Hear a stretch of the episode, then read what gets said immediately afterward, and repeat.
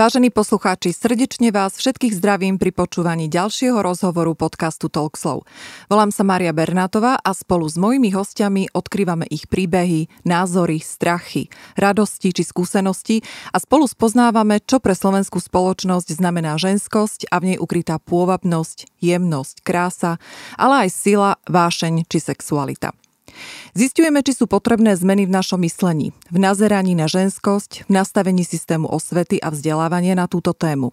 Rozprávame sa otvorene o témach, ktoré nám denodene šrotujú hlavou, ale nie vždy máme odvahu spýtať sa.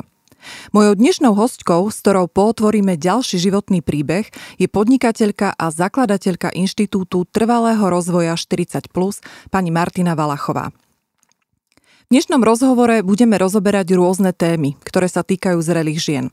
Zamyslíme sa nad vekovou diskrimináciou v súvislosti so zamestnaneckými možnosťami a príležitosťami pre ženy, ktoré prekročili vekovú hranicu 40 rokov, ale taktiež o tom, s čím sme my ženy v tomto období konfrontované. Či už ide o spoločenské postavenie, zaradenie sa, osobný rozvoj alebo zdravotný stav v súvislosti s hormonálnymi zmenami v našom živote. Martina Valachová zvykne hovoriť, že predčasne dospela. Od 12 rokov sa musela starať o celú rodinu. Mama bola ťažko chorá, nič iné neostávalo. Takže už od detstva sa zaoberala tým, ako efektívne hospodáriť, ako delegovať úlohy svojim súrodencom, aby bolo všetko v poriadku. Tieto zručnosti sa aj zišli aj neskôr. Matkou sa stala v 20 rokoch a nestihla vyštudovať vysokú školu. Ale už ako 25-ročná sa vďaka perfektnej angličtine a zručnostiam zo školy života stala konateľkou švajčiarskej spoločnosti. Dovzdelávala sa v oblasti finančného riadenia a odštartovala kariéru. Postupne v rôznych spoločnostiach viedla obchodné a marketingové týmy, budovala značky a po narodení druhého syna sa rozhodla pracovať ako freelancerka, manažérka pre rôzne spoločnosti na základe manažerskej zmluvy. Zistila totiž, že chodiť každý deň na to isté pracovné miesto ju ubíja. Spolupracovala na projektoch a neskôr aj viedla obchodné a marketingové oddelenie vydavateľstva Star Production, stála pri rozvoji bratislavských módnych dní, Slovenky roka, vybudovalo značku Jasna Design, viedla marketingové oddelenie spoločnosti Elesko. Tesne pred 50 keď nemala žiadne nápady, v čom by podnikala, sa rozhodla zamestnať. Nuža zistila, že vek je už na obtiaž. Preto si založila vlastnú marketingovú agentúru Juicy. Taktiež pôsobí ako oficiálny lektor Slovak Business Agency pre oblasť content marketingu, copywritingu a tvorby web stránok. Založila Inštitút trvalého rozvoja 40+, kde sa venujú témam odstraňovania vekovej diskriminácie a hľadania balansu v živote. Ako sama o sebe hovorí, je živá, nápaditá, sršiaca energiou, autentická a neprehliadnutelná. Vie sa natchnúť a objaviť príležitosť. Vidí v ľuďoch viac ako oni v sebe. Jej heslo je, keď nevládzeš, tak pridaj. No a teraz už samotný rozhovor s Martinou Valachovou.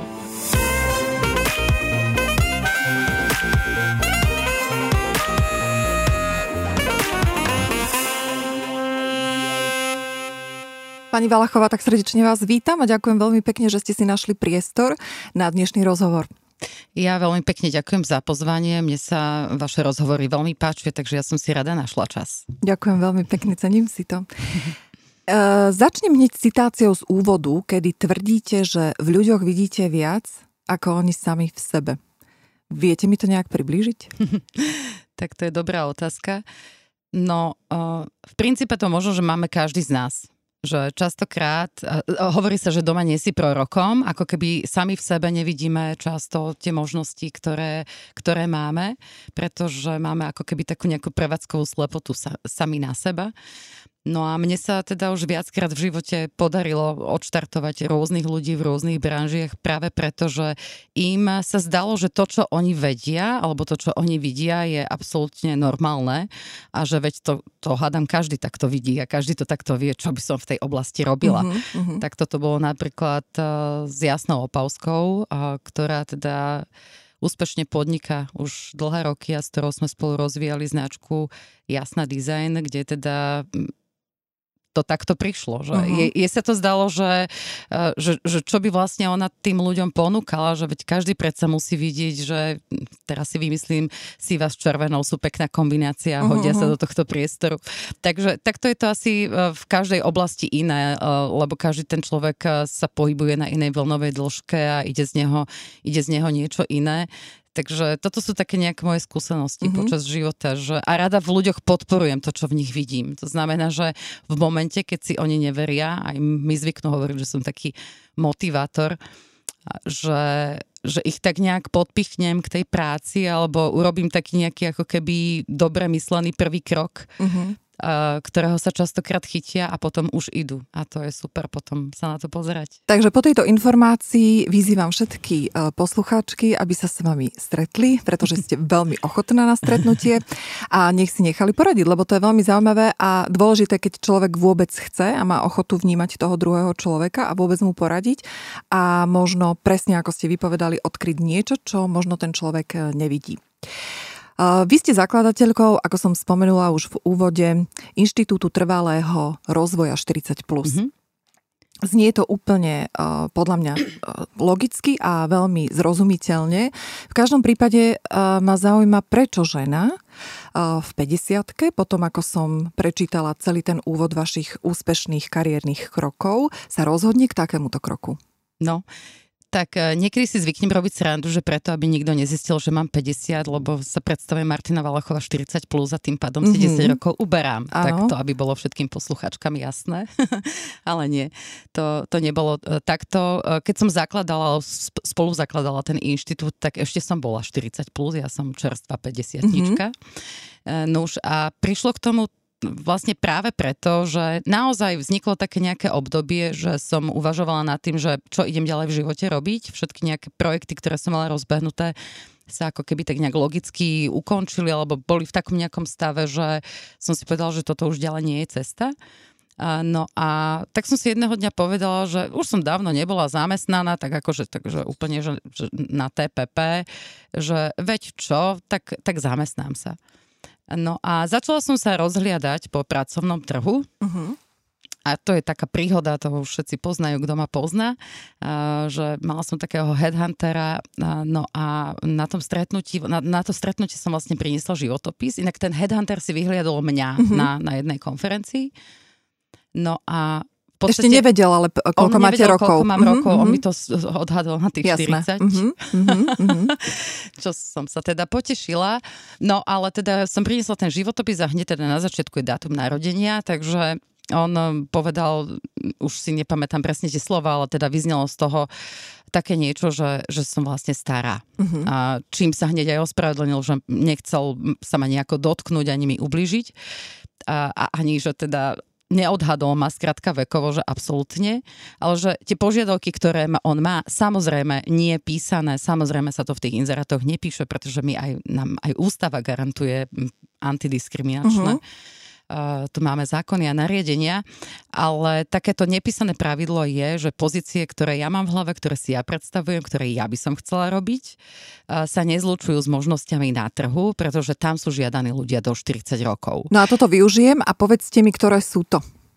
Lebo no, to bude zaujímať určite aj poslucháčky. je to taký ten stredný a vyšší manažment. Uh-huh. Samozrejme, ja som sa neskúšala zamestnať ako nejaký bežný radový úplne zamestnanec, uh-huh. lebo ako sa už aj v úvode povedalo, toto mňa až tak veľmi, veľmi nebaví. Uh-huh. Uh, neviem sa s týmto stotožniť. Mne sa každá práca postupne stane ako keby pasovou výrobou, ako keby, že stojím vo fabrike uh-huh. a balím ba- bombony. To je uh-huh. jedno, že je to nejaká iná činnosť. Krátka som človek, ktorý odjak živá uh, mi doma hovorili, že naozaj uh, je na to také slovenské príslovie, vtedy sme ešte nemali, že z vody Coca-Colu, ale sa to hovorilo, že z hovna bič upletie. Uh-huh, uh-huh. Uh, takže nechcem, aby to vyzeralo teraz nejak škaredo toto heslo, ale som naozaj ten typ človeka, ktorý strašne rád sa chopí príležitostí, ktorý rád otáča veci z jednej strany na druhú a hľada tam nejaké tie možnosti.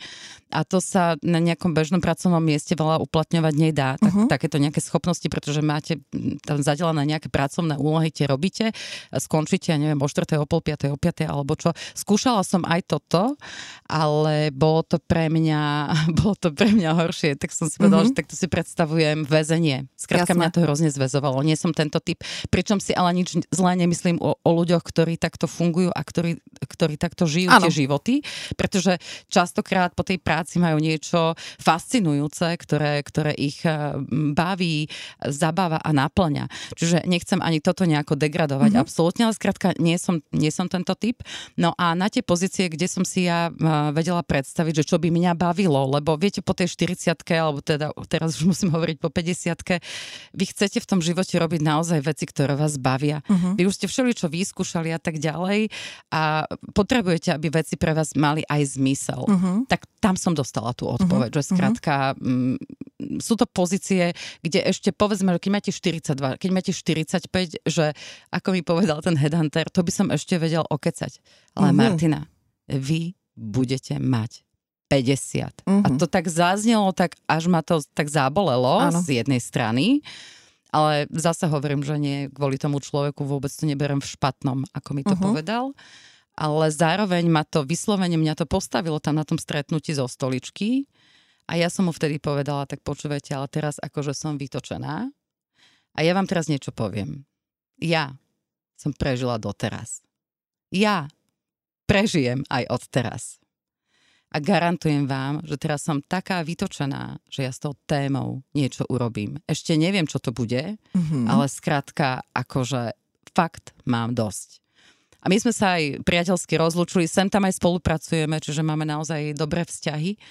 A, ale mne to vlastne dalo taký, taký nejaký počiatočný, taký nejaký ťuk, že že aha, toto, čo sa tu vlastne deje v tejto uh-huh. našej spoločnosti, čo koho do toho, koľko ja mám rokov, uh-huh. keď e, zväčša to teda funguje tak, že ja keď vybehnem z nejakej budovy a idú za mňou 30 roční, tak prvých 5 minút mi ešte stíhajú a potom už väčšinou nestíhajú. Uh-huh. Takže e, naozaj ma to priviedlo, bola to taká nejaká prvá vec, ktorá, ktorá mi tak zarezonovala v hlave a potom sa začali veci diať. Zrazu som stretla Andreju Trávničkovú, s ktorou sme teda potom neskôr založili ten Inštitút trvalého rozvoja 40+, ktorá tieto témy už riešila, síce pod takou nejakou inou značkou, sa to volalo Make Sense a v takom, v takom nejakom menšom ponímaní ale tým, ako som povedala, že väčšinou vidím v ľuďoch viacej, ako oni sami v sebe vidia, mm-hmm. alebo ich dokážem skrátka to svojou životnou energiou a tým vlastným nadšením doslova do písmena dokopať k akcii. To znamená, že keď niekto levituje a tak s niečím sa pohráva, tak keď ja vstúpim do hry, tak väčšinou sa začnú veci diať. Uh-huh. A zase to nehovorím preto, aby som nejako machrovala, ale skrátka mám túto danosť, mám to od Boha, od Boha dané,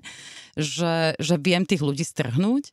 A toto vlastne nastalo, my sme sa s Andreou stretli v júni na nejakej konferencii, ja som ju tam prvýkrát videla rečniť, bola som z nej úplne ohúrená. Uh-huh Andrea Trávničková funguje teda aj ako coach.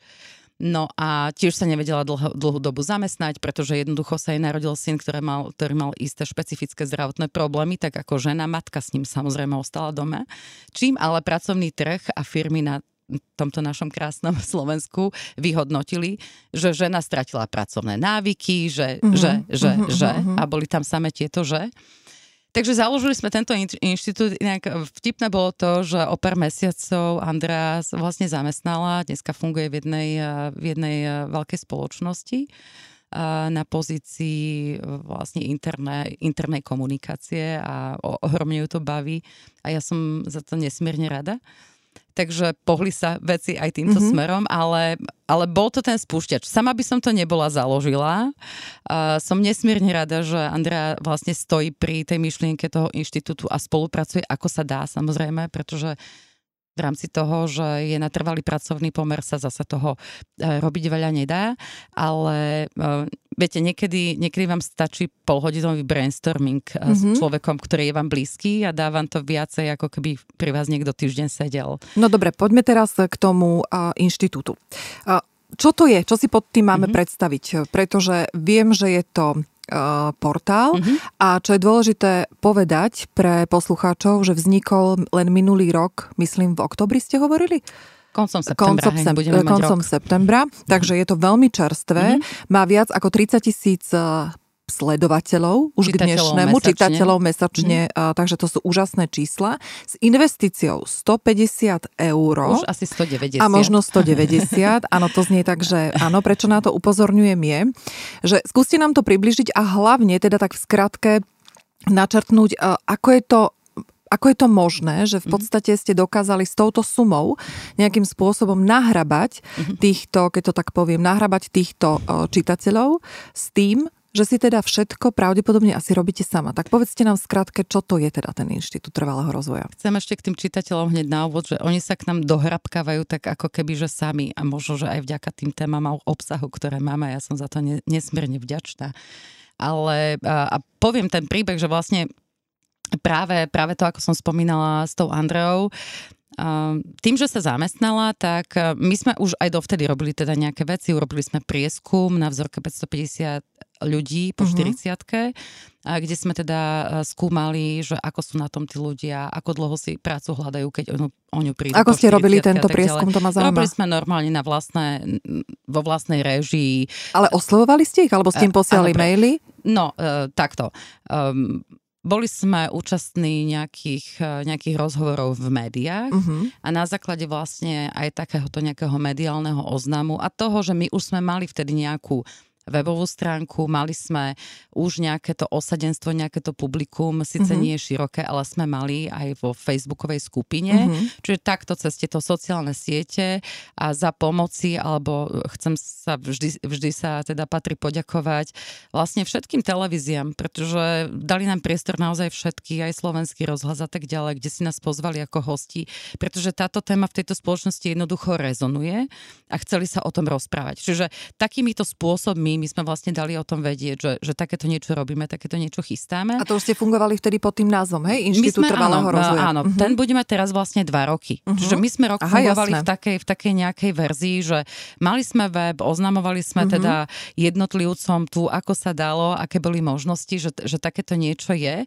a že chceme hľadať nejaké odpovede na otázky, že prečo sa vlastne také, takéto niečo deje na tom slovenskom trhu uh-huh. a prečo to takto vlastne funguje. Čiže urobili sme ten prieskum, Podarilo sa nám zo, urobiť zo pár dobrých rozhovorov uh, s ľuďmi, s odborníkmi na tieto témy na Slovensku, či už s Ivanou Molnárovou, ale aj s ďalšími ľuďmi zo Slovenskej akadémie vied a tak ďalej a tak ďalej.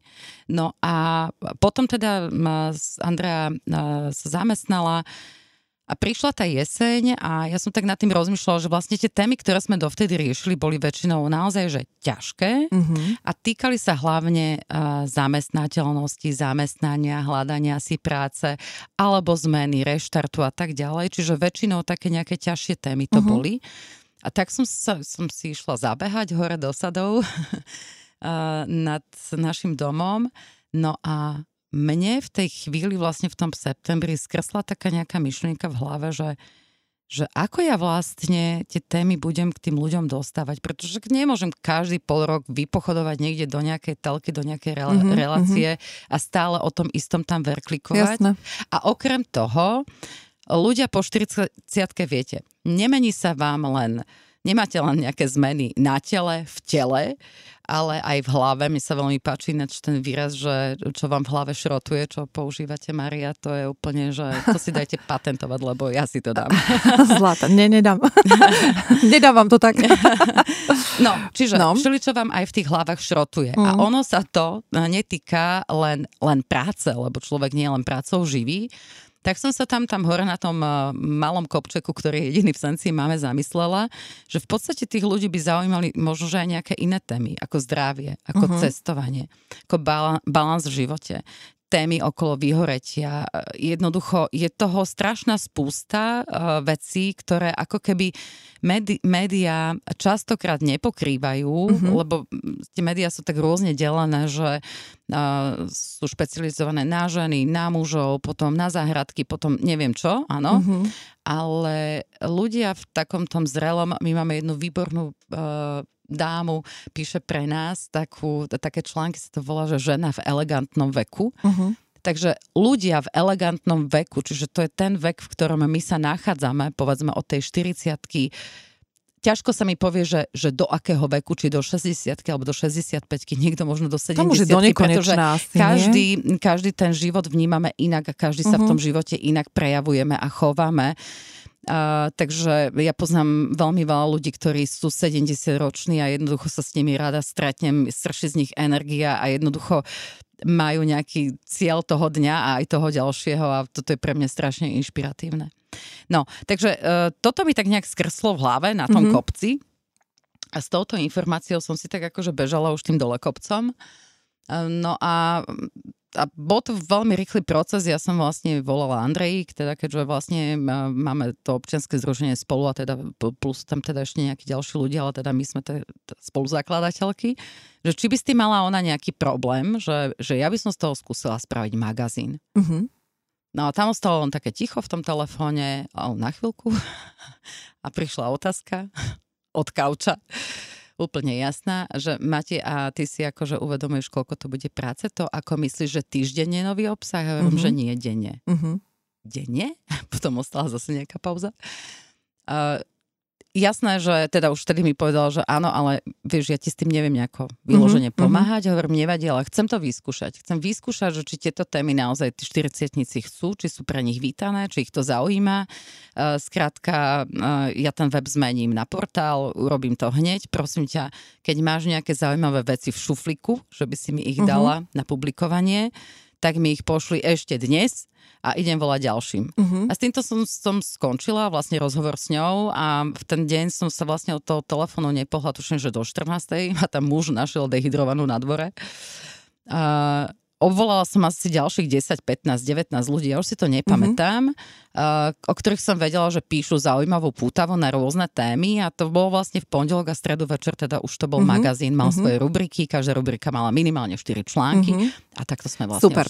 No čiže mali ste webovku, potom ste oslovili, ono to znie e, veľmi jednoducho, Áno. potom ste oslovili e, ľudí, ktorí vám prispievali. Áno. Uh, povedzte mi uh, tú vašu silu alebo to, čomu máme venovať pozornosť. Prečo sa vám podarilo tých ľudí alebo akým spôsobom sa vám podarilo tých ľudí presvedčiť a namotivovať na to, aby pre vás robili naozaj z čistej lásky? ono to nie je z čistej lásky. Ja už som na začiatku povedala, že ja viem ľudí natchnúť. Naozaj nechcem, naozaj nechcem, aby to znelo nejak drzo, že čo si to tá o sebe myslí. Ale skrátka, ja mám tú silu a energiu, že keď, keď to tí ľudia so mňa cítia, že to myslím naozaj, že úprimne a môže to mať hlavu a petu, mm-hmm. tak sú ochotní jednoducho prejsť niekedy aj komfortnú zónu alebo urobiť niečo ako keby, že, že okamžite. Nie na príkaz, ale preto, že, že sa im to páči. Uh-huh. Že mhm. ich to vlastne na, nadchne ich áno, to. Takže ste dokázali, áno. Ja som tých dokázali ľudí ste nadchnúť. Uh-huh. No a teda potom to nejako, nejako to pokračovalo, samozrejme stále som rozmýšľala nad tým obsahom, kam to chcem ťahať, kam vlastne, aký bude celý ten zámer toho, toho magazínu. No a niekedy okolo Vianoc, keď už som bola značne unavená, uh-huh. tak e, ma oslovila, lebo som sa dala do takej ušej debaty s Katkou Majer, ktorá vlastne tiež zrealizovala taký reštart v svojom živote a navrhla mi, že ona by mi s tým pomáhala, mm-hmm. lebo si chce vyskúšať vlastne takú nejakú robotu kvázi redaktorky, alebo ako by sme to ano. nazvali a že skúsime to 2-3 mesiace potiahnuť a uvidíme, že čo potom, uh-huh. lebo samozrejme, že už keď som mňou niekto pracuje na dennej báze, ja nepracuje z čirého nadšenia, to by som si nedovolila, uh-huh. zneužívať ľudí. Uh-huh. To, to, to nie. No a potom teda s Katkou Majer, keďže vlastne ona dosť úzko spolupracovala so Soňou Borušovičovou, s Martinom Millerom a s ďalšími ľuďmi, a Sonia Borušovičová vlastne učí ľudí, ako písať. Mm-hmm. Prišiel taký nápad, že niektorí tí autory by vlastne radi publikovali, lebo v podstate ani nemajú až tak kde, že sú v tom veku medzi 40 a 50, že sa to vlastne aj hodí a že či by sme ten obsah nechceli a takto to začalo postupne vlastne pribúdať, že mi mm-hmm. začali pribúdať vlastne pravidelní autory. Potom začala spolupráca s Olgou Viestovou, ktorá pre nás tu i tam napíše, keď má čas a chuť, že vlastne ju napadne téma, ktorá sa k nám presne hodí.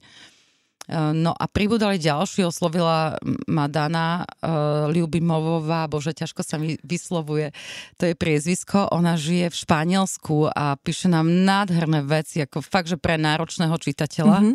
A takto to nejako akože pribúdalo a do toho teda začali chodiť už také nejaké možnosti spolupráce s rôznymi firmami, ktoré potrebujú vlastne natívne odprezentovať nejaké veci. Takže my dnes sme v takom stave, že ja mám vlastne edičný plán určený už na nejaké tri týždne dopredu, uh-huh, takže uh-huh. ľudia, ktorí sa so mnou rozprávali pred pol rokom, tak niekedy sa stane, že im niečo dobré napadne, teraz mi pošlu mail, ja poďakujem, že pozriem sa na to a teraz sa tak čudujú, že dva týždne prešlo. Tebe sa to nepáči? Že nie, nie, nie, pardon, že, že potrebujeme to zaradiť. Takže teraz sme vlastne v takejto situácii, že, že máme ten obsah naozaj taký, že pestrý, aj tie rubriky sú pre ľudí zaujímavé a, a takto, my to naozaj robíme so srdcom. Mm-hmm. No a čo sa týka vlastne tých pravidelných prispievateľov, ktorí pre nás píšu, tak e, ja to mám s nimi vlastne zase takto poriešené, že oni väčšinou každý majú svoje nejaké podnikanie. Uh-huh. To znamená, že ja neviem, Sonia Borušovičová je literárny coach, učí ľudí ako písať. Publikuje u nás a ja to vždy patrične nejakým spôsobom odprezentujem. Uh-huh, uh-huh. Takže ľudia, ktorí potrebujú niečo napísať niekedy len vo firme, akože nemusíte hneď chcieť písať knihu, Áno. ale chcete to mať dobré a kreatívne napísané, vedia, na koho sa majú obrátiť. Uh-huh. Čiže je tam takáto nejaká reciprocita. Áno, vy pomáhate si uh, presne navzájom. Tak, presne uh-huh. tak, že ja tomu uh-huh. venujem ten čas ráno, keď nasadím článok, keď to vlastne rozvešiam alebo zverejním po tých rôznych sociálnych sieťach a po tých kanáloch, to je, to je môj čas, ktorý tiež ja tomu venujem. Uh-huh. Čiže my vlastne máme medzi sebou s tými mnohými autormi takýto, že barter. Alebo tí ľudia pre nás píšu a potom o pol roka vydajú knihu a chcú, aby sme napísali o tej knihe. Jasné. A my radi napíšeme mm-hmm. o tej mhm. knihe a zase je dobré, že ten náš čitateľ už toho človeka poznal, bo už niečo od neho čítal. Mm-hmm. Takže nie je mu to cudzí človek, aj keď je to vlastne prvoautor. Jasne. Takže je to taká naozaj tak, tak to Spolupráca, tak ako hej, by to malo vzniká. byť. Je to len potvrdenie toho, že podobné asi priťahuje podobné a samozrejme, keď sú ľudia nadchnutí pre danú myšlienku, ktorá má zmysel a toto je naozaj zmysluplný projekt, tak potom nie je o čom. Takže povedali sme si v tejto prvej polovici niečo o tom portáli, ja si myslím, že veľmi mhm. dôležité veci. A poďme sa baviť teraz konkrétne, tak ako som rozprávala v úvode, je to o ženách, je to o tom, či sú spo- dôležité tie zmeny v spoločnosti mm-hmm. a všetko okolo ženstva, pôvabnosti, jemnosti a sexuality. Ja sa spýtam, ja som ten portál samozrejme videla, prečítala som si niekoľko článkov a musím povedať, že ide naozaj o rôznorodosť mm-hmm. a mhm. farebnosť, pestrosť slova. A to znamená, že máte veľa skúseností, pretože sa dostávate do kontaktu s tými ľuďmi, mm-hmm. dostávate sa do kontaktu s tými ženami. A preto aj moja mužmi. otázka, inak, aj s mužmi, my áno. Sme inak pre, pre ľudí. Áno, to, áno, to je pre ľudí. My sa, my sa, áno, ja som sa trošku vypichla som hej, tú hej. skupinu žien, ale ďakujem za pripomenutie. Áno, je to aj pre mužov, aj pre ženy, pretože aj muži nás počúvajú. Takže uh, odporúčam vrele navštíviť tento portál, ale moja otázka smeruje k tomu, uh, čo si myslíte z vášho samozrejme subjektívneho pohľadu a skúseností, čo je tá najväčšia brzda žien po tom veku 40+, plus, keď to tak nazvem. A teraz to, nás, teraz to môžeme pomenovať v zmysle brzda v súkromnom živote, v osobnom rozvoji. Pomenujte to, ako len chcete. Ja, ja neviem ani, či, či brzda. Toto mi až takto tam mm-hmm. to nejako neriešime. A hlavne chcem povedať, že ono sa to volá 40+, plus, pretože v podstate naozaj, ako som v úvode povedala, po tej 40 začnú sa vám tak nejaké iné otázky vynárať e, v živote, mm-hmm. aké, aké sa vám vynárali doteraz. Čiže tá 40 je taká zlo, zlomová v istom aspekte, ale z hľadiska mnohých takých nejakých zmien, či už telesných, alebo aj na tom pracovnom trhu, je to skôr po tej 45 alebo smerujúc k tej 50 mm-hmm. Ale ja som si povedala, že 40 plus a konečná, to znamená, že mňa už nezaujíma, kto má koľko rokov, buď mm-hmm. si 40 plus alebo nie si. Áno. Takže tak. Čiže toto som chcela na vysvetlenie. Mm-hmm. No, uh, takto, ľudia v podstate, každý z nás vyrasta v nejakých uh, iných podmienkach. Každý z nás žije v nejakej inej svojej realite. A niekedy nás ten život tak ofacká, prefacká a podľa mňa ľudia na Slovensku sa veľmi sú častokrát veľmi také ako keby, že uzatvorení mm-hmm. sami v sebe. Mm-hmm. Nie sú otvorení o mnohých veciach rozprávať šokuje ich eh, naozaj niekedy taká, že, že nejaká, že kvázi, že intimnejšia informácia, že čo je to intimnejšia informácia. Uh-huh. Ja keď som, napríklad aj keď som začala písať o týchto mojich pocitoch, že uh-huh. článok, vaše ročníky nevoláme. Áno. Mne napísalo stovky ľudí, že ďakujeme za to, že ste boli otvorená o tom napísať, že uh-huh. ste sa nebali, že vám to neprišlo také akože hlúpe, uh-huh. dehonestujúce. A toto už naozaj nie je intimná téma, že? Keď si to tak vezmete. Že, e, ale viete, no. že no. Že s tým všetkým tí ľudia naozaj zápasia a držia to v sebe. Áno, môže to byť, e, no intimná ako intimná. Akože intimná sa častokrát e, myslí len z hľadiska nejaké, ako povedzme, že nejakej sexuality alebo mm, nejakých takýchto, jasn, takýchto no, vecí. Nie, nemyslela som tak. Ale intimná mm-hmm. v tom, že tí ľudia sú často po tej 45 okolo tej 50 ustrachaní o tom rozprávať a držia sa pevne stoličky, na ktoré sedia, lebo sa boja, že čo príde, pretože vedia, že keď to pracovné miesto opustia, že tam vonku je divočina, mm-hmm, doslova mm-hmm. a do písmena. Takže pre nich bolo toto napríklad vzácne, že som, že som tú tému bola ochotná otvoriť a na vlastnom príklade toho, toho príbehu, že čo, čo vlastne sa mne stalo, že jednoducho, ako som sa s tým musela nejak uzrozumieť, že aha, že niečo sa stalo, Martina, akože včera bolo včera a od dnes si stará. Hej? A no. pre tú ženu je to akože dvojnásobne uh, uh-huh. ťažká informácia, pretože chlap 50 pomaly 50% chlapov 50 v našej krajine alebo aktuálne vlastne mení partnerky, majú ten nový život, sú vlastne mladí oteckovia, be- uh-huh. behajú s tými detičkami a tak.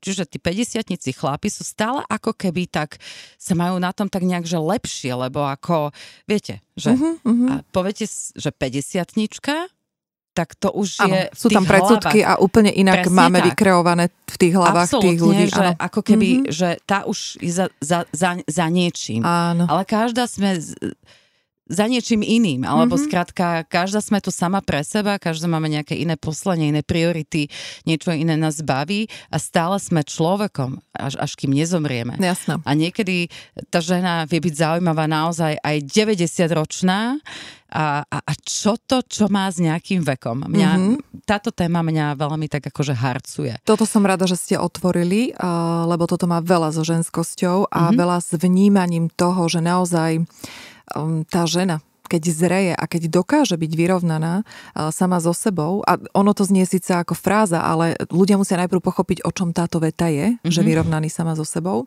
Uh, otázka, ktorá ma ale uh, napadá, je tá, že vy ste sa veľakrát už dokázali otvoriť, tak mm-hmm. ako mhm. ste hovorili aj pri tom článku o tej starobe. Dokázali ste sa otvoriť a išli ste naozaj s kožou na trh. Mm-hmm.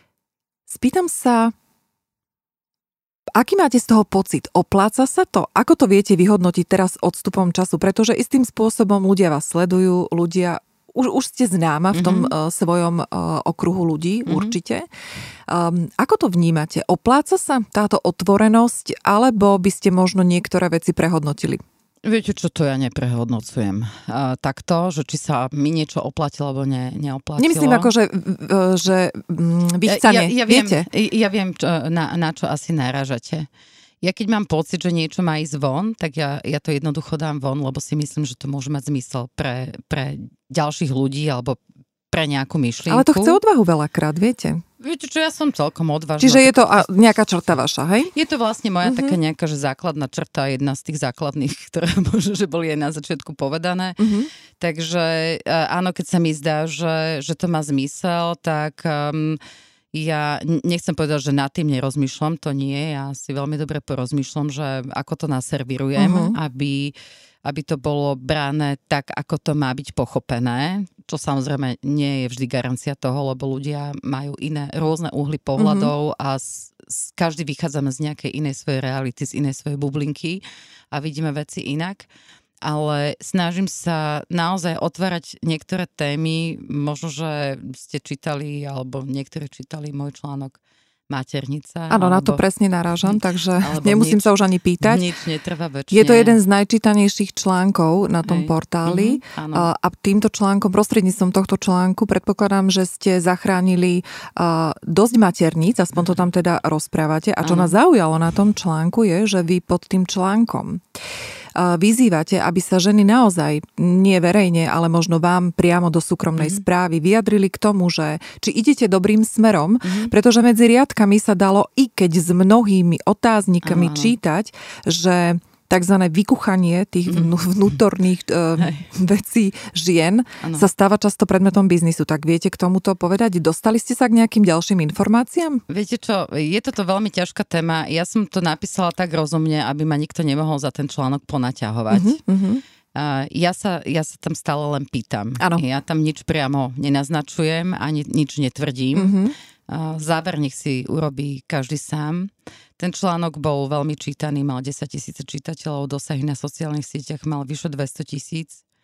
A jednoducho musela som túto tému spracovať a vzniklo to práve preto, že v mojom okruhu ľudí jednoducho bolo, bol veľký počet žien, ktoré dostali ako keby taký príkaz alebo také, ja neviem to, ako to nazvať, keď chodíte k svojmu ginekologovi a ktorému veríte a ktorý vám povie, že tá maternica musí ísť von, vy asi nerozmýšľate nad tým, že či hovorí pravdu alebo nie, alebo sa na ňo spoliehate ako na odborníka.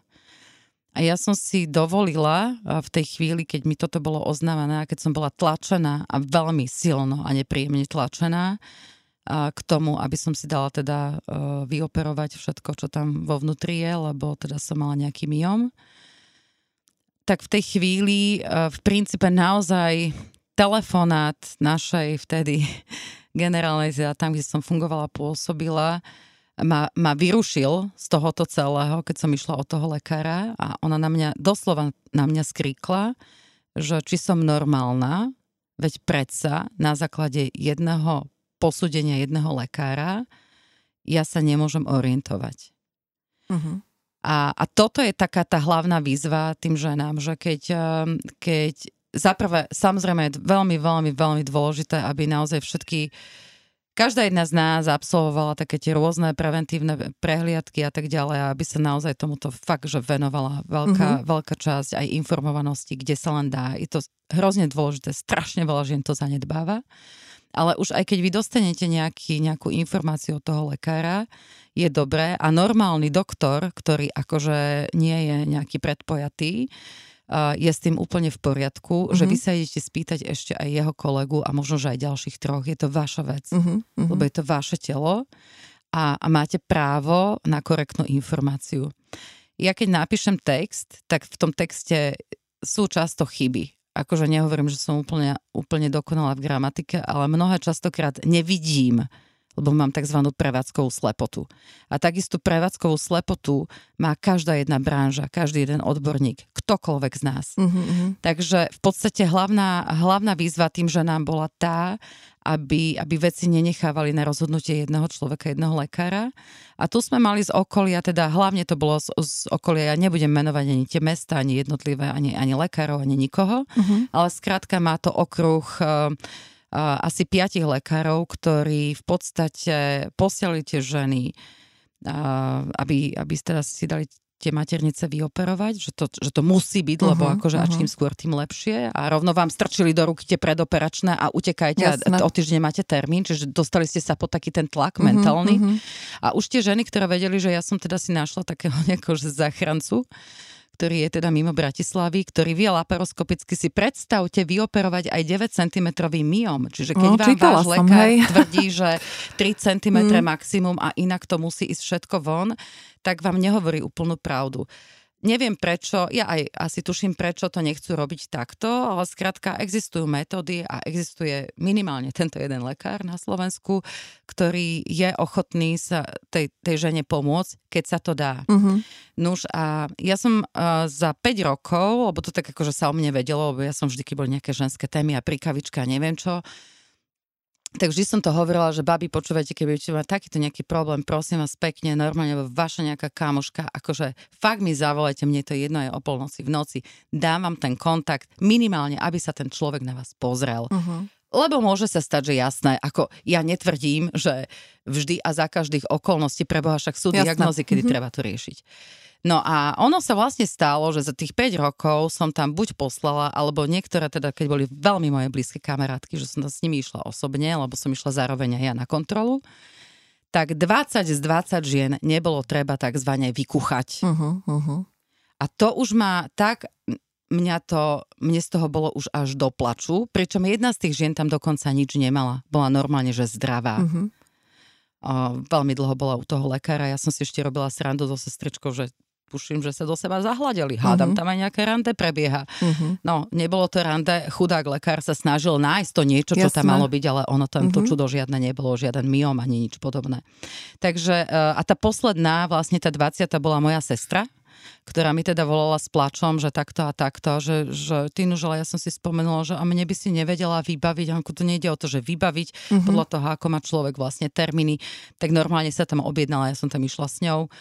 No a Samozrejme nebolo treba uh, vyoperovať maternicu a veci sa teda dali vyriešiť aj inak. No dobre, ale pri takom e, množstve čítania nedostalo sa Nedostal ten, e, sa ten článok niekde, kde naozaj by sa tým mal niekto mhm. zaoberať? Viete čo, kade tade sa ten článok dostal, mňa aj volali z takých tých rôznych investigatívnych a tak ďalej redakcií, keď to mám takto nazvať. A to, že sa s tým potom už ďalej nič nedialo, tak viete, akože ja nie som pána zázračnica, ja nezachránim tento svet.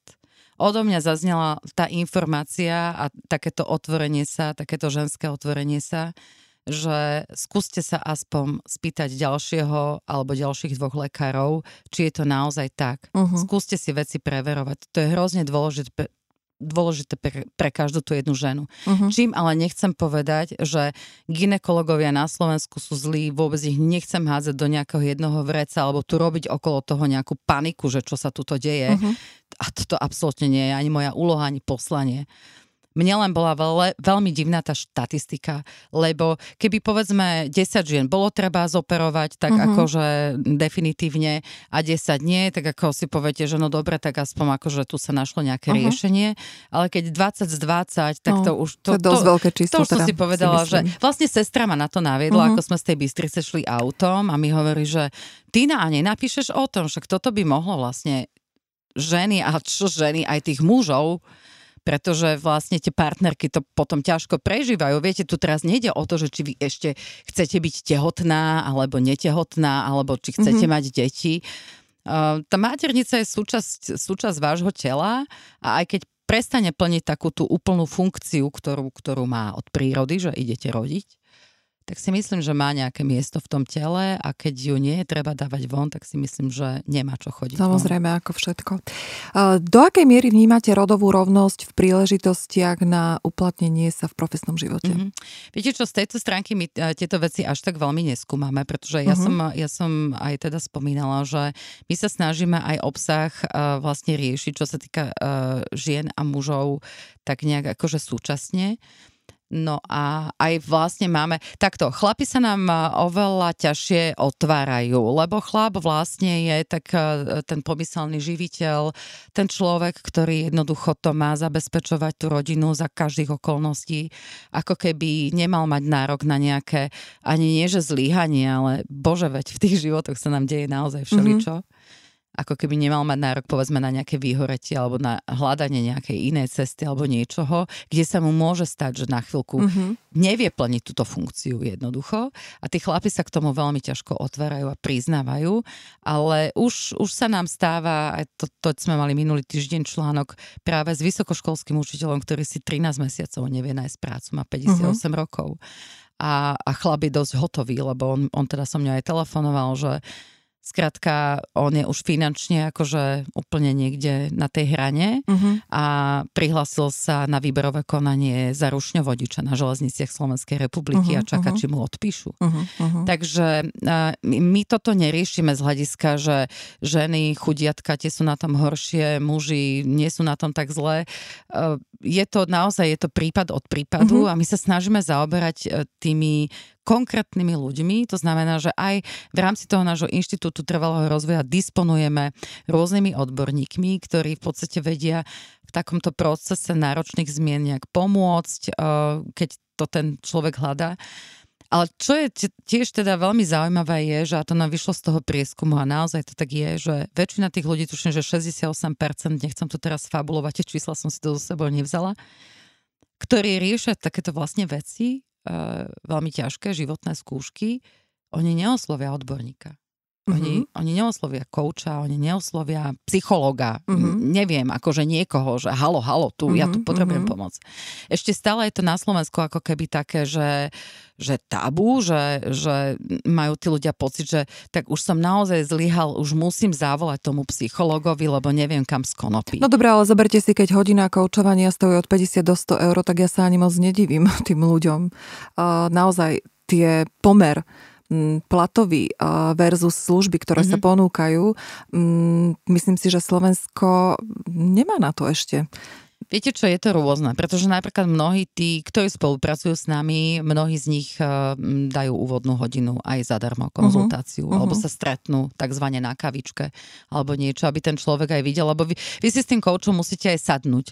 Ja zbytočne vám poviem, Mária, že tu choďte za Dašou Polievkovou, alebo Jasne. choďte za Andreou Trávničkovou, alebo viete čo, choďte vy za tým Martinom Millerom, on je inak psycholog. Uh-huh a píše pre nás také veselé veci rôzne, ale teda je psycholog.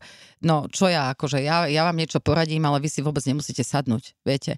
Takže tí ľudia sú častokrát, aj tí odborníci sú otvorení tej debate, ale ako keby e, podľa mňa je to taký ten väčší problém v tom, že tí ľudia na Slovensku ešte tomu neveria. Mm-hmm. Hlavne to želiesko je treba kuť za horúca. To znamená, že vy keď máte ten problém, to nám vyšlo aj z toho prieskumu, mm-hmm čím dlhšie vlastne trvá tá situácia, samozrejme, čo je logické, tak tým sa ťažšie zamestnáte. Nie kvôli tomu, že ste zostárli o mhm. ďalšieho mm-hmm. pol roka, ale z vás už ide takéto sklamané vyžarovanie. Viete, vy už klesáte na duchu.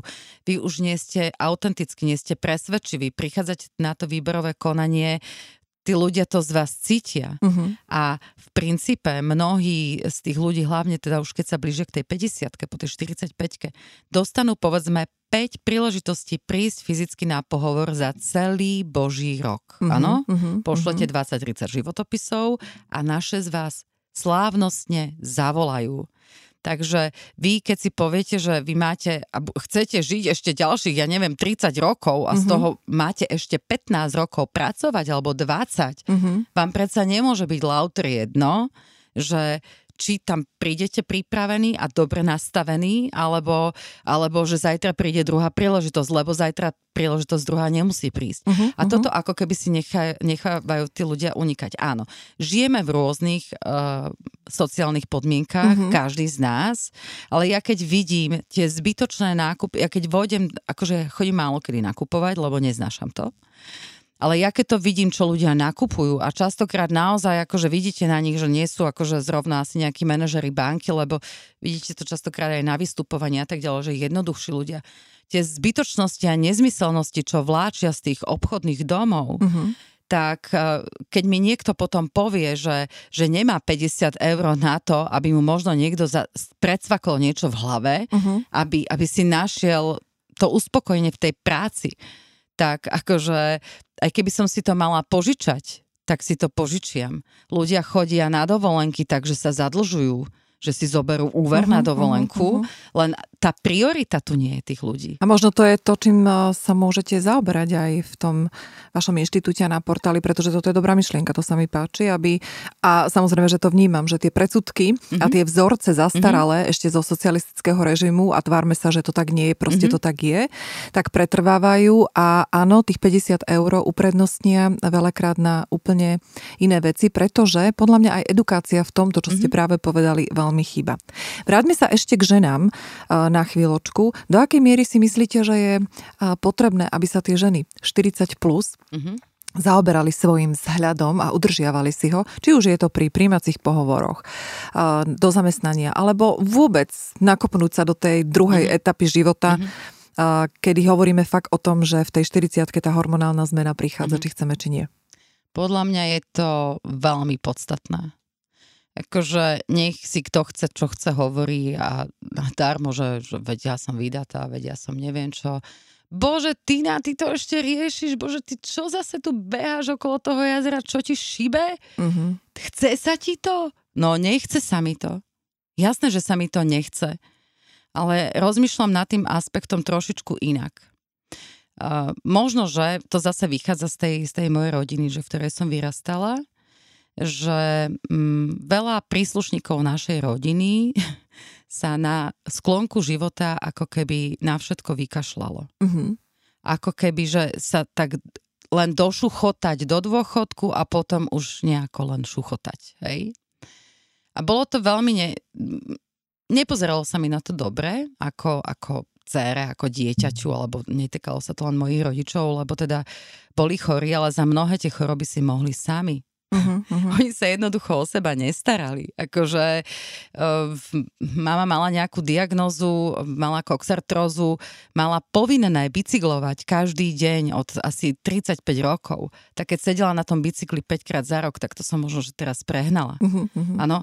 Čiže, a mne sa toto hrozne nepačilo, že ja mám tento vzorec ako keby prebratý. Viete, sa hovorí, že keď máte rodičov alko- alkoholikov, buď ste alkoholik, alebo ste totálny abstinent. Áno. Uh-huh. Takže ja som teraz ten akože abstinent, že ja v tom istom veku som si povedala, že keď už som videla, že viete, už tak tie kilečka pribudali, mm-hmm. akože no, tak akože nikdy som nebola, že tučná, preboha vždy som mala to BMI, akože teda, mm-hmm. už to išlo tam k tej hornej hranici, ale žiadna to nebola, že nadváha alebo niečo mm-hmm. podobné. Tak ja som si povedala, že ja keď to teraz pustím, tak potom pribudnú ešte ďalšie dve, tri, potom 3, 4, 5, potom neviem čo. A ani sa mi to ani nepačilo už, že skrátka, že možno, že by som mohla aj nejak že lepšie vyzerať, mm-hmm. ale hlavne lepšie sa cítiť, ale hlavne akože viem, že každému, minulo vám to odznelo v relácii, že každému z nás sa môže stať všetko, mm-hmm, to mhm, povedala mm-hmm. tá, bože, ktorá kočka, som si hneď Svetlana Áno, úžasná mm-hmm. je, strašne, strašne sa ano. mi páči celá, ako je aj tie, tie vyjadrenia, som si to dvakrát počúvala a toto by si mala dať zase ona patentovať, tento výraz. Takže jasné, že sa mne, každému z nás môže stať všeličo, že ostaneme ako keby, že zdravotne na tom zle, alebo na obťaž, alebo neviem čo. Uh-huh. Ale ja som povedala, že ja urobím všetko preto, aby to, čo je v mojich silách, som ja zvládla. To znamená, že keď sa na seba pozriem do zrkadla, tak mám z toho, no ja som veľmi prísna na seba, ako stále si hovorím, že Ježiš Maria, mohlo by to byť aj lepšie, ale aby som naozaj si nepovedala, že no tak tu už sme skončili, Kriste uh-huh, pane. Uh-huh. No nepoviem si to, lebo jednoducho akože dobre vidím. Oči som mm-hmm. si nechala zoperovať, takže vidím fakt dobre aj to, čo by som nemala vraj. Čiže ja, ja to mám ako program, ako taký nejaký že životný plán, mm-hmm. Uh, nehovorím, že si sem tam nedám veterník. Uh-huh. Ja si zapalím. To znamená, že ja si toho života aj, akože užijem a mám rada červené víno. A už sú ináč aj mini veterníky. Tak, ale aby som si ja mohla zapáliť, tak ja akože idem 4-5 krát do týždňa to kardio uh-huh. a buď teda idem taký ten tzv. indiánsky beh, že beh, rýchla chôdza, alebo idem nordic, alebo idem bicykel, keď je príliš teplo, skratka, uh-huh. aspoň ma trošku ovieva, ale toto dám a idem na tú jogu minimálne jedenkrát do týždňa. Uh-huh. Jednoducho idem cez mŕtvoly. A keď nemôže tá moja, eh, ku ktorej chodím, Elenka, krásna, pozdravujem, tak uh, si tú podložku rozprestrem doma a tam niečo aspoň zanimujem, Jasne. lebo si poviem, že uh-huh. horší tréning lepšie od žiadneho. Uh-huh. Áno. Takže uh, to je taký nejaký, že môj apel a my ináč v rámci toho nášho inštitútu trvalého rozvoja 40 plus robíme aj také, že víkendové reštarty pre uh-huh, ženy, uh-huh. také trojdňovky, kde máme fyzioterapeuta, kde máme vyživovú poradkyňu.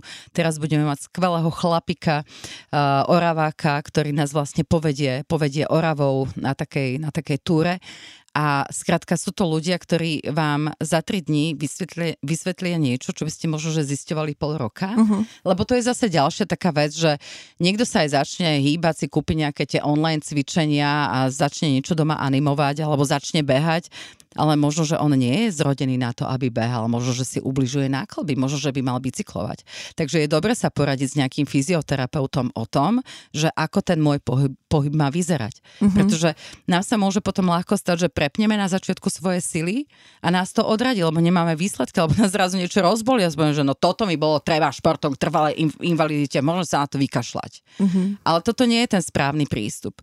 Takže Vravím. Čiže hľadať odborníkov a radiť sa so všetkým, pretože naozaj sú k dispozícii tí Presne ľudia, tak. ktorí tomu rozumejú. A nestojí to milióny. Mm-hmm. Akože keď si ľudia myslia a, a také tie články, bože, ja to tak vidím, keď tie mnohé moje známe tam zdieľajú z tých rôznych sportálov. O 14, za 14 dní minus 4 kg, alebo e, neviem čo, takéto, to sú Jasné. také hlúposti, človek by tak chcel tomu uveriť, ale mm-hmm ženy aj muži, verte, že takto to nefunguje. No, že tak to už by to, práca. áno, áno, Je áno. to Keďže to, áno, vy, vychádza to veľmi často, takže znie to podozrivo a Áno. zatiaľ sa to nikomu Nie, nepodarilo. určite nie. takže... Maximálne sa tak odvodnite a získate jojo efekt, takže o dva mesiace vyzeráte raz toľko. Takže odkaz jasný, treba sa starať vždy, všade a naozaj ten náš obal predáva. A to Je to by sme si dôležité, mali. Mhm. aj, aj keď idete niekde na pohovor, viete, lebo keď tam prídete zmontovaná, jednoducho zase nemám nič voči ľuďom, ktorí majú nadváhu, je to ich životné rozhodnutie. Mhm, mhm. Ja takto vyzerať nechcem. Mhm. Áno, zase. Môže sa mi stať, že zdravotne neviem čo. Tak eh, budete to riešiť potom, keď budete budem vyzerať riešiť, tak, dúfam, ako nechcete. To nebudem musieť riešiť, Mhm. ale je to podľa mňa veľmi, veľmi dôležité, aby aj ten človek bol sám so sebou taký nejaký spokojný a uzrozumený. A vy keď ste keď je žena sama so sebou spokojná, lebo ona prvá musí byť sama so sebou spokojná a niekde prichádza, neprichádza na myslenie, že aha, ruka v bok, ale je to z nej cítiť, že skrátka uh, je si vedomá tej svojej aj že, ženskosti, aj tej svojej nejakej istej sily, ktorú má a a, a aj pre tých mužov je to veľmi dôležité. Podľa A to je práca na uh, každý deň. Presne tak. Takže treba sa tomu venovať. Poďme na posledný štvorlistok otázok, ktorý mám pripravený pre väčšinu hostí. A Mám sa bať? mm, myslím si, že týchto ani nie. Um, Prvá otázka. Existuje kniha alebo človek vo vašom živote, ktorý vás výrazne ovplyvnil alebo bol dôsledkom životnej zmeny? Takže môžete si vybrať kniha, bola to kniha, alebo bol to človek, bol to film? Čo to bolo, ak to bolo? Čo ja viem, to, to, ste mi dali veľmi ťažkú otázku teraz normálne, že aby som si takto nejako prehrmala. Čo, a bo- bola otázka je človek? Bol aj človek, áno. Človek. Že čo Mhm, bol áno, taký ten, človek, že určite. čo vám napadne ako prvé? Áno, existuje na tejto zemeguli jeden človek a vlastne inak hamba mi, lebo neviem, či, ja dúfam, že ešte žije a že, že má pevné zdravie. A on mi dal tú prvú šancu a príležitosť, keď som mala tých 25 rokov. Mhm. kedy vlastne sa mi podarilo vybaviť mu nejaké veci, ktoré potreboval, ktoré mu nejakí dôležití ľudia vybavovali už asi rok a pol a stalo ho to strašne veľa peňazí a aj tak nič nevybavili. A ja som mu povedala, že dajte to sem, ja to vyrieším. A mne sa to pod- podarilo vybaviť. Mhm. A nebolo to nič nekorektné ani protizákonné. No a on, on za mnou prišiel a sa ma pýtal, že Martino, on bol Čech, nevíte o niekém a aspoň spoli tak eh, šikovným, jak ste vy, že otevíram novou firmu. Mhm. A ja som ta, tam tak pred ním stála a že viete čo, že po, zamyslím sa. A on tak odišiel a tak som mu volala na druhý deň, že počúvajte ma Jozef. A vy vždy v živote hľadáte polovičné riešenia? A on tak akože stichol, že jak to poloviční? Že, a prečo vy ste sa ma spýtal, že aspoň spoli tak šikovnú, ako som ja? Vy mhm. nechcete celú šikovnú? Mhm, mhm. Že moment, to mne nenapadlo. No jo. No a ja som vtedy naozaj mala, že 25 rokov, robila som referentku vlastne v jednej z firiem, kde mal teda on nejaké akciové podiely, ja som tomu Mhm. vlastne ani nerozumela, že ako to je. A on do, po týždni dohrmal na tom svojom aute z Prahy a povedal mi, Martino, jdeme k notaři a budeš tá jednatelka. A Mhm. teraz akože ja som sa pozerala, že čo aká jednatelka, no konateľka je, že ale čoho, že to ti vysvietlím, hele, ty seš šikovná, ty sa to všechno naučíš. Mhm. Takže toto je človek, ktorý, a to bolo, že naozaj, že, že akože z amerického filmu, že všetci teda patrali, že či som s ním náhodou nestrávila nejaké romantické chvíle, alebo Jasné. prečo ja som sa zrazu takáto akože. No, mm, vtedy som mala naozaj, že perfektnú angličtinu. Vtedy skoro nikto nevedel po anglicky. Boli tu vysokoškolsky vzdelaní ľudia, ale Mhm. nemali jazyk. Mhm. No a keďže vlastne bolo treba komunikovať e, v, v angličtine vlastne so všetkými tými dodávateľmi, odberateľmi a tak ďalej, tak toto vlastne bola moja živnosť. Takže Jozef Mixa je ten človek, ktorý vlastne mi zmenil život, absolútne. Mhm. A Z akej chyby ste sa v živote najviac poučili a poradili by ste ostatným, aby sa jej vyhli? A... že okrem Zuzany Čaputovej, ktorú máme za prezidentku a ktorej sa to po- podarilo, a, e, želám všetkým ženám lepšie nápady, ako sa montovať v politike, lebo ja som sa v nej montovala. A nehovorím, že už musela som to vyskúšať, musela som to urobiť, lebo uh-huh. som si myslela, že jednoducho, keď s tým môjim odhodlaním, akože idete, áno, inak sa mi podaril taký husarský kúsok, pretože vlastne vďaka tej kampani, ktorú som robila, tak sa v meste Senec do zastupiteľstva zrazu dostalo 8 občianských aktivistov, uh-huh. čo bol vlastne super výsledok, ale teda mne sa to nepodarilo, ja som kandidovala na primátorku a bola som o tom presvedčená, že sa mi to podarí a urobilo mi to strašné také nejaké šrámy vlastne na duši. Nie kvôli tomu, že sa mi to ne, nepodarilo, ale kvôli tomu, že som zistila, že čo všetko sa vám môže stať, keď sa odhodláte uh-huh. v okresnom meste totálne prebudovať základy jeho fungovania a rozmýšľania v meste, ktoré je najbohatšie na Slovensku, ani náhodou tak nevyzerá, v meste, v ktorom majú záujmy obrovské, obrovské skupiny, mm-hmm. ktoré tu vládnu a keď tie skupiny urobia vlastne protikampaň mm-hmm. voči vám, a mňa sa pred tou kampaňou vtedy pýtal taký akože človek veľmi inteligentný, že ty počúvaj, čo na teba majú? Že čo ja viem, že nič. No ty dobre porozmýšľaj, že čo na teba majú. Je, že neviem nič. Že tak to je zlé. Že prečo? Lebo keď nemajú, tak si vymyslia. A to býva horšie. Aha, Takže aha. Uh, politika je stále veľmi, veľmi čudná, špinavá záležitosť a takéto tieto príbehy kvázi, ako sa to podarilo Zuzane Čaputovej, sú veľmi ojedinelé. A, no a toto, že nám naozaj, že neodporúčam im ísť do politiky, lebo viete prečo? Ja som si inak všimla, že väčšina žien, ktoré sú nejaký čas v politike, strašne oškaradejú. Fakt, naozaj. Stop, pozrite, pozrite si sledovať. a teraz akože strašne, strašne mám, hrozne mám rada našu bývalú chvíľu premiérku tejto republiky. Mm-hmm. Ako ona bola krásna predtým, než tam šla ako vyzerala, keď tam bola a ako teraz zase výborne vyzerá. Mm-hmm. Takže politika ženy likviduje, ja to neodporúčam, ale tie, ktoré chcú, nech idú. Mm-hmm. A toto bol veľmi uh, otvorený názor, to ano. sa mi veľmi páči. Vy ako matka dvoch synov, mm-hmm.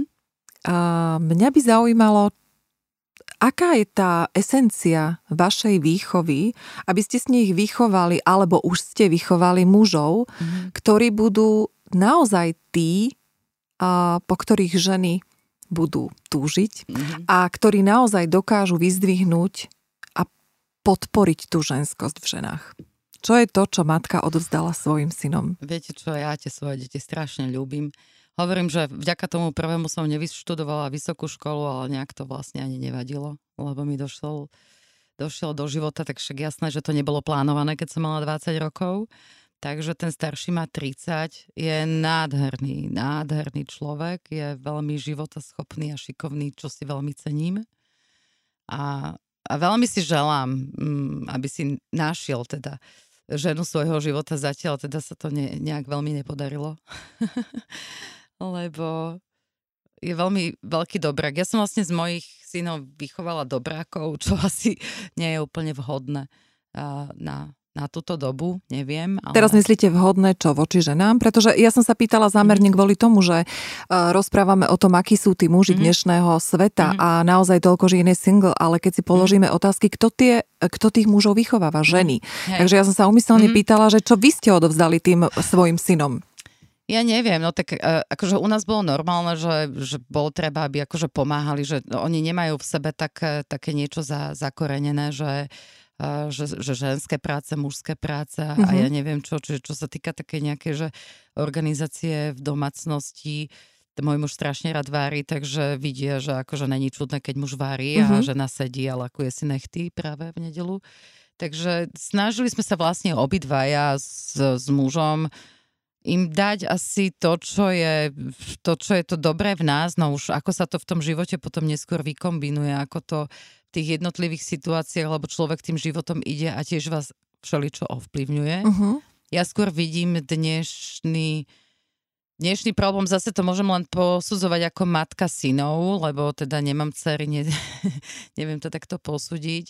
A mnohé tie dnešné mladé dámy sú nastavené naozaj na tú kreditnú kartu uh-huh. tej druhej strany a to, toto si myslím, že je veľkým, veľkým ako keby nešťastím. Uh-huh tej mm-hmm. doby, že mne e, ten starší vždy, vždy zvykne hovoriť, že vieš čo, mama, to je dobré, že si bola hneď tehotná. Čo, ani ste nemali čo kedy riešiť. Akože mm-hmm. skrátka, takto to bolo a hotovo. Mm-hmm. Museli ste akože bojovať s tým životom, sa nezaujímala, že či tvoj, že, či ocino má nejaký dom, byt, alebo neviem aké auto a, a, mm-hmm. a ste to toľko neštudovali. Skrátka, takto to bolo, čiže uh, on to niekedy často, častokrát to takto vyhodnocuje, mm-hmm. že že je to veľmi ťažké v dnešnej dobe ako keby keby nájsť ten skutočný vzťah a skutočnú takú tú hĺbku. Mm-hmm. Lebo viete, akože byť s niekým, keď je dobre a keď je všetkého plným hr- priehrštím, aj energie, aj lásky, aj všetkej tej chémie na okolo, ešte aj kreditná karta je plná, aj auto je dobré,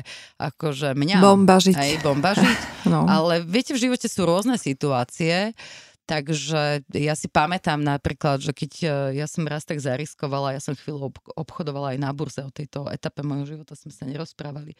Ja som v istej chvíli prerábala všetok náš majetok. Nie na účte, ale aj náš dom. Uh-huh, uh-huh. A uh, keď bolo vlastne najhoršie, tak uh, môj muž mi povedal, že uh, ty na to sú len peniaze. Uh-huh, uh-huh. No a teraz akože toto je to že to sa vám uh, v podstate málo kedy, málo kedy takéto niečo stane. Uh-huh že ten človek, ktorý je vedľa vás, vám v tej ťažkej chvíli mm. povie, že čo je dôležité. Mm-hmm. A niekedy vám to povie len takou akože jednou vetou alebo náznakom, ale neotača sa, že vlastne keď je problém. Mm-hmm. No, uh, ako pán Boh zaplať, uh, za tri mesiace sa mi podarilo vlastne sa vyškriabať na nulu na tom burzovom účte a som povedala, že už v živote, akože toto nechcem ani len, ani len vyskúšať, ani len chodiť okolo toho.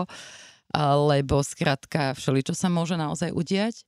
Ja som totiž to obchodovala, alebo začala som obchodovať, keď padli dvojičky. Uh-huh, Takže uh-huh. ten pohyb na trhu bol taký, uh-huh, že ako uh-huh. fakt ste nevedeli, že čo. Čiže ja dúfam, že som ich vychovala dobre, však toho druhého sa snažíme teda ešte len ako dovychovávávať, lebo ten má 16 rokov ale sú veľmi empatickí a majú dobré srdcia, tak to ich eh, ľudia hodnotia, takže uh-huh. ja dúfam, že niečo dobré sa z toho časom akože aj rozmnoží, lebo uh-huh. takí sú pekní, že škoda by bola toho materiálu. Áno. Aby nešiel von. Posledná otázka, pani Valachová. Ako sa stotožňujete so slovenskou múdrosťou, že Božie mlyny melú pomaly, ale spravodlivo? Ja jej neverím. Uh-huh. Ja si myslím, že toto porekadlo, alebo čo to je, uh-huh. múdrosť, vymyslel niekto mocný, aby upokojil tých Mysle tých ostatných. Mysle tých ostatných, mm-hmm, presne, mm-hmm. aby mali také, že však počkaj, veď na teba dojde. A na, mm-hmm. na každú svinu sa voda varí a neviem čo. Mm-hmm. Máme veľa takýchto ano. alternatív tohto, mm-hmm. tohto porekadla. Ja neviem, skrátka nemyslím si, pretože nielen na Slovensku, ale celkovo vo svete je toľko špatných a škaredých vecí. A, a neviem, že čo niektorých ináč tých ľudí motivuje, lebo keď sa tak na nich pozerám, bože, aby som to mohla to teraz normálne že menovať, že viete, ráno stanem a si poviem, mám len jednu riť, mám len jednu hlavu, áno. Uh-huh, uh-huh. Akože nepotrebujem aj lietadlo, aj 4 auta a, a ja neviem, 250 domov, lebo ešte taký liek na tisíc vekosť nikto nevymyslel. Uh-huh a, a neviem, kam rozmýšľanie niektorých ľudí vedia. Toto je mi strašne ľúto, že, že sú schopní a ochotní za peniaze zapredať zdravie, životy, životné prostredie. Uh-huh. My mhm. máme v Senci obrovský problém so, so skládkou mhm, seneckou. Uh-huh. Takže ja neviem, aké mlyny kam melú, uh-huh. ale, ale napríklad, uh, aspoň to mi spomínala baba, ktorá ešte sa stala v tej politike seneckej hýbe, že už existujú čísla na to, že ľudia, ktorí tam bývajú v okolí tej skládky, majú absolútne väčší výskyt rakoviny, ako je celoslovenský priemer. Mm-hmm. Že skrátka sa tu dejú také veci, že keby tie božie mlyny mleli, tak tí majiteľia tej skládky už ako by sa im bolo buď niečo stalo, alebo by mm-hmm. im tam bolo niečo zhorelo, alebo... A to je len jeden taký príklad, Jasné. že konkrétny. Mm-hmm. Ja si myslím, že to tak jednoducho nie je. Mm-hmm. Že sú mocní na tomto svete, pre ktorých sú ultra zákony, ako keby niektoré vyššie, že nejak to lepšie funguje. A potom príde nejaká aferka, alebo zabijú novinára a jeho priateľko a niečo sa začne diať, akože tak nejaký jeden boží mlyn je tam v nejakej vyšetrovacej väzbe ale nemyslím si, že to funguje. Ja si naozaj myslím, že je to taká, taká zástierka, taká nálepka pre, pre ľudí a preto by si ľudia mali hľadať možno, že niečo pekné v živote a ani sa možno neorientovať na to, že no počkaj, však na teba raz dojde, alebo, lebo neviem čo, lebo je to irrelevantné. Uh-huh. Lebo pre vás by mal byť podstatný váš život, to, to, čo sa deje vlastne vo vašom živote. Eh, to, čo vás pohne ráno, keď eh, vstávate, že prečo vlastne vstanete. Uh-huh. Poviem ráno, vstanem o 6 a že bože, ledva som stala, že že a kto ti kázal, sa ma pýta môj muž, lebo však ja nemám žiadneho šéfa, je, že ako to však akože článok mm-hmm, musí byť mm-hmm. vtedy a vtedy. Čiže máte niečo, čo, prečo sa oplatí žiť, prečo chcete žiť, prečo chcete s niečím prispievať a, a neorientovala by som sa na to, že, že niekoho Božie mlyny dostihnú. A keď ho dostihnú, tak tak mu treba, lebo... Výborne. Pani Valachová, veľmi pekne ďakujem za uh, rozhovor, za otvorené názory a verím, že si z toho vybere každý to, čo potrebuje a čo mu padne na užitok. A nech každý začne od seba, pretože na základe vlastných zmien budeme môcť zmeniť aj naše okolie. Takže ešte raz ďakujem veľmi pekne. Ja ďakujem vám, Maria, ešte raz a teda dovolím sa vždy hovoriť, že ty si tam takú svoju bodku povieš. Keď ste vydržali až do konca, budem rada, keď do toho komentáru k Marii napíšete, že čo sa vám páčilo, ako sa vám to páčilo. A budem nesmierne rada, keď budete sledovať náš portál, teda hlavne keď ste ľudia po 40 čiže www.40plus.sk, ale zároveň keď si nájdete čas a vypočujete si aj iné podcasty, ktoré tu prítomná Maria realizuje, mne sa to veľmi páči, veľmi sa mi páči názov, veľmi sa mi to páči celé. A ako sme začali na úvod tým, že ja vidím v ľuďoch možno viac častokrát, než oni vidia v sebe, tak ja si myslím, že vy máte obrovský potenciál. Naozaj. Aj s hlasom, aj s témami, aj s tým rozsahom. Je to úžasné, ja vám hrozne držím palce a všetkým želám krásny deň, ráno, večer, noc podľa toho, kedy ste počúvali. Ja som bez slov, k tomuto ja už nemám čo dodať. Ja vás vystiskam potom. Dobre. tak ešte raz ďakujem pekne. Počúvali ste ďalší inšpiratívny rozhovor s pani Martinou Valachovou. Ak sa vám štýl a obsah rozhovorov Talkslow páči a rezonuje s vami, budem veľmi rada, keď sa stanete pravidelnými odberateľmi môjho podcastu a vašu priazeň mi vyjadríte či už sledovaním a lajknutím facebookovej stránky Talkslow, instagramového profilu Talkslow Mária Bernátová, alebo nás budete pravidelne počúvať na Spotify, Podbean, Google Podcast, Apple Podcast, iTunes alebo na YouTube kanály. Ďakujem všetkým, ktorí mi napísali zaujímavé tipy na ďalšie rozhovory a ľudí. Môžete tak urobiť aj vy a ja budem vďačná za každú vašu aktivitu. Napísať mi môžete na mailovú adresu maria.talkslow.sk alebo na facebookovú stránku Talkslow. Teším sa na vás už budúci štvrtok. Majte sa krásne, užívajte život a hlavne buďte ženské.